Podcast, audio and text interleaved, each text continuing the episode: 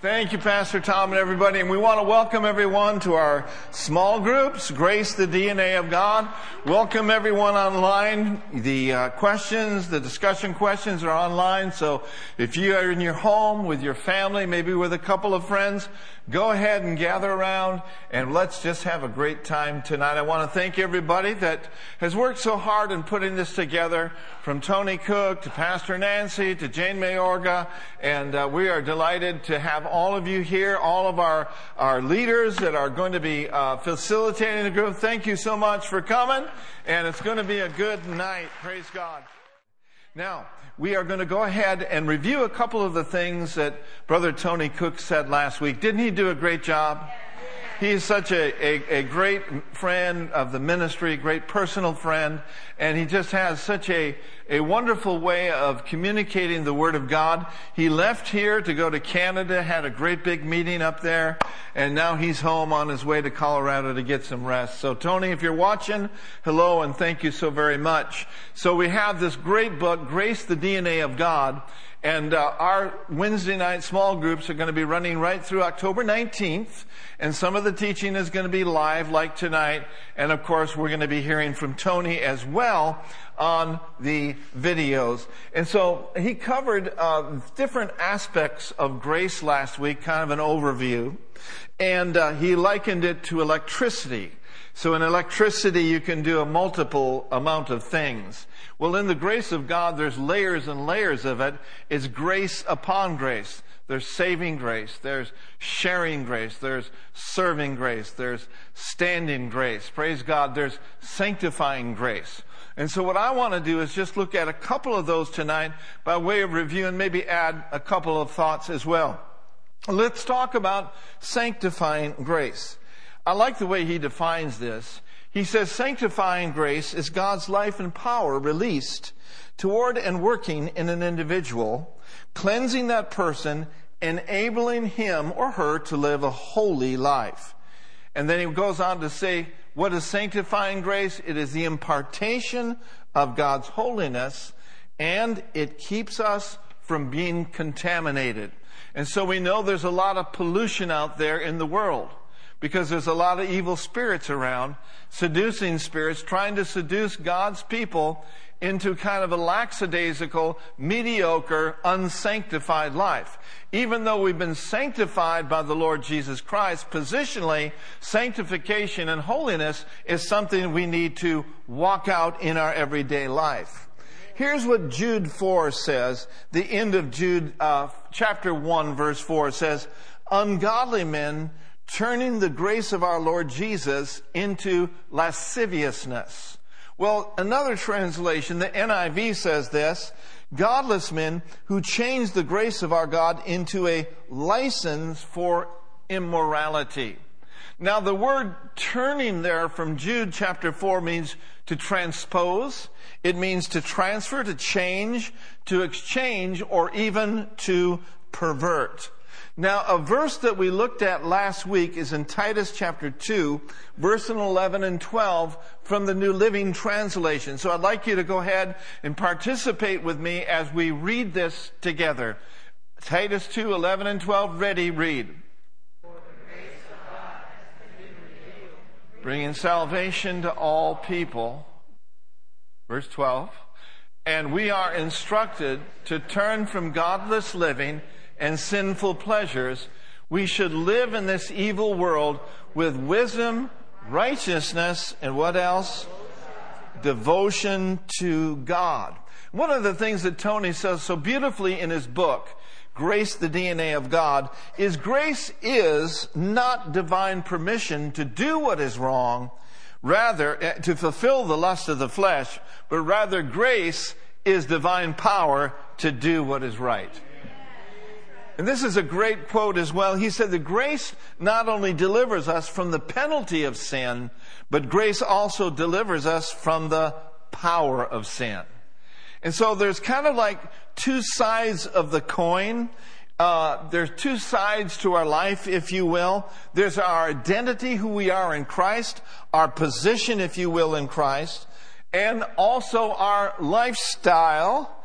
And that is where we put into practice who we are. We put into practice where we are from our position in Christ.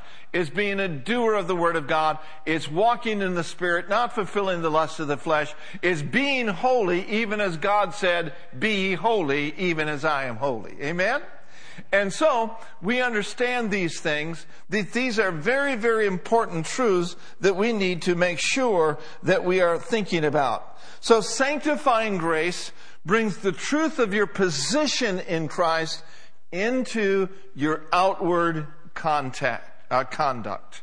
Now, many years ago, Gloria Copeland came out with a beautiful, beautiful phrase called the last frontier. I love Gloria Copeland. I know she's watching tonight.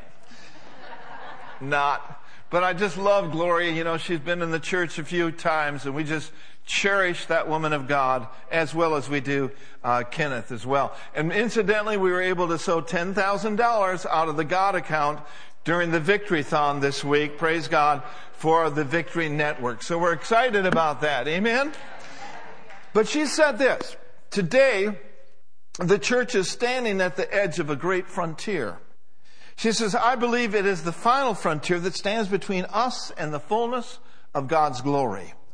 On the other side of the greatest manifestation of God's power, this earth has ever seen. What is this last great spiritual frontier? She says it's holiness. The Bible says that we are to be the glorious church without spot or wrinkle. You know, I listened to Billye Brim all weekend, and Billye said something that just, she talks about the coming of the Lord draweth nigh. And she says, you know how I know that the rapture of the church isn't going to happen right now? And she says, just look at you. and it wasn't a put down, but how many of you know he's coming after a glorious church? Anyway, that's not what I'm preaching on, but praise the Lord. Now the word holiness simply means separation to God or conduct befitting those so separated. It means to separate. To separate means to set apart, to disunite, to disconnect, to go in a different direction. This world is going in the wrong direction, but we are not of this world. Keith Moore defines holiness simply as Christ likeness. Everyone say Christ likeness. And so God is leading his men, he's leading his children into holiness. Holiness is not a special calling that only a few people have. Holiness is a quality to which every person in the body of Christ is called. For God hath called us not unto uncleanness, but unto holiness. Amen? So we've been given the robe of righteousness. Say with me, I'm the righteousness of God in Christ. But then we must maintain that by righteous or holy living. Now the good news is we don't have to do it in our own strength. Aren't you glad? Now whatever the Holy Spirit leads you to do, whatever the Word of God tells you to do, by the power of God and by the power of His presence, He will empower you to do so. Amen? So here's a prayer that we can pray for ourselves and for one another on a regular basis. So let's make this our prayer as we conclude on sanctifying grace and go into standing grace. 1 Thessalonians 5, 23 and 24. This is our prayer. Let's pray.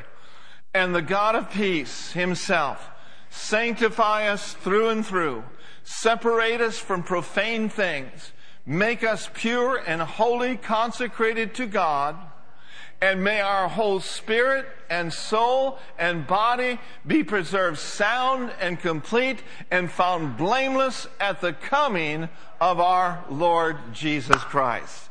And so there's a, a wonderful separation that takes place by the power of the Holy Spirit. We're not talking about legalism again. We're talking about the grace of God. Secondly, we want to take a quick look at standing grace. Now, what is standing grace?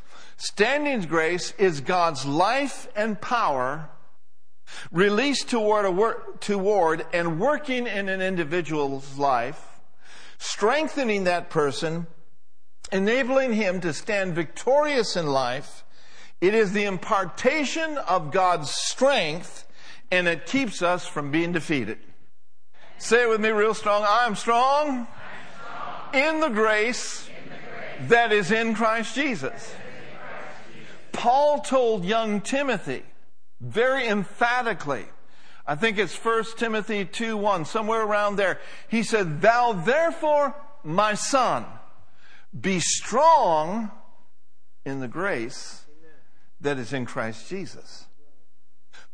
Paul knew something about the strength that grace brought into his life.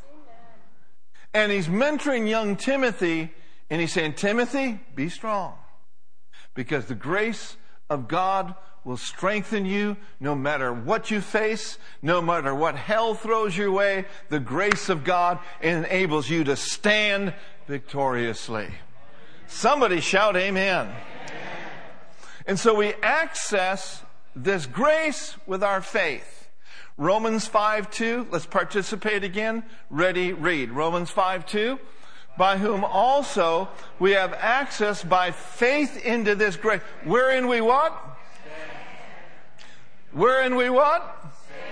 So we're standing strong in the grace of God. And while we're standing, we're rejoicing. We're not gritting our teeth, just kind of holding on by the grace of God. No, we're strong in the grace. We're empowered by the grace. The grace of God is coming upon us. Great grace. And it causes rejoicing. Because we have a hope. We have an expectation for the glory of the Lord to show up in every area of our lives. Amen? So he tells us now in the book of Hebrews, come boldly to the throne of grace. What? That we may obtain mercy. Anybody ever need mercy? And find grace to help in a time of need.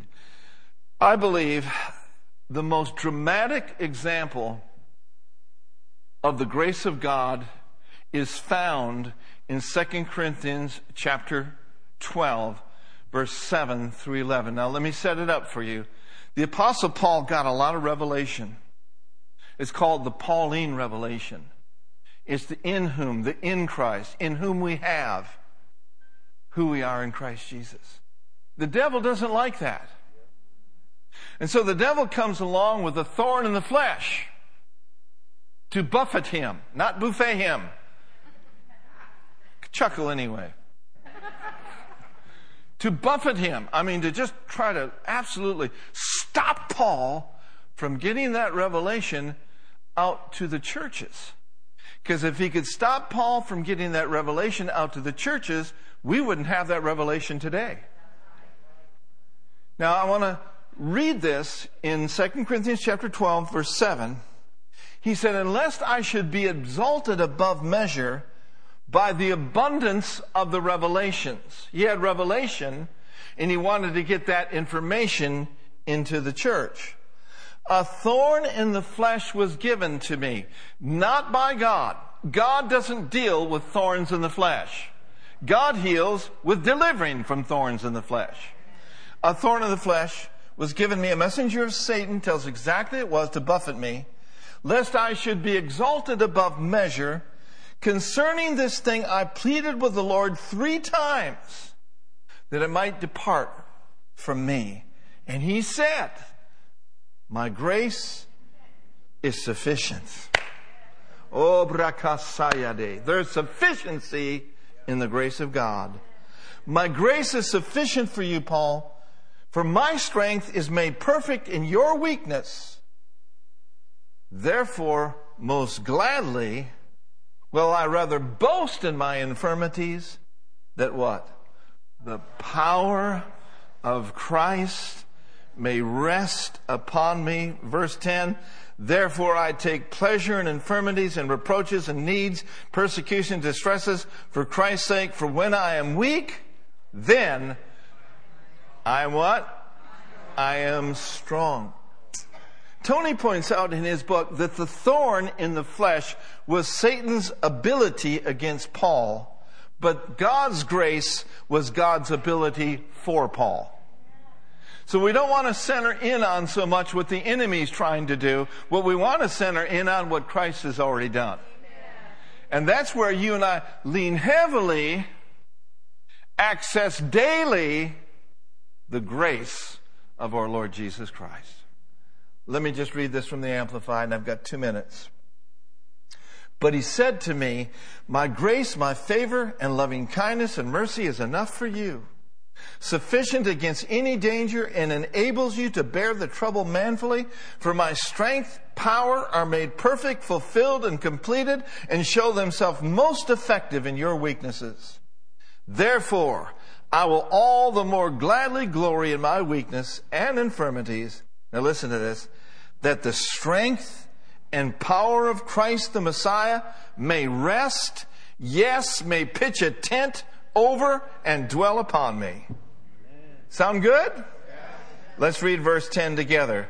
So for the sake of Christ, I am well pleased and take pleasures in infirmities, insults, hardships, persecutions, perplexities, and distresses. For when I am weak in human strength, then I am truly strong, able, powerful. Woo-hoo-hoo. I just preach myself happy. And so what Satan was trying to do was to keep Paul from having an outstandingly extraordinary ministry. All of the enemy's efforts were to crush Paul's ministry to keep getting the word out.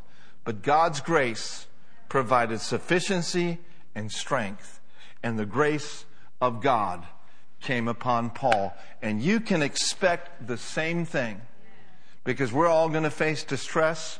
We're all going to face hardships. The crisis of life come to all of us. But in the midst of the crisis, we have the Christ.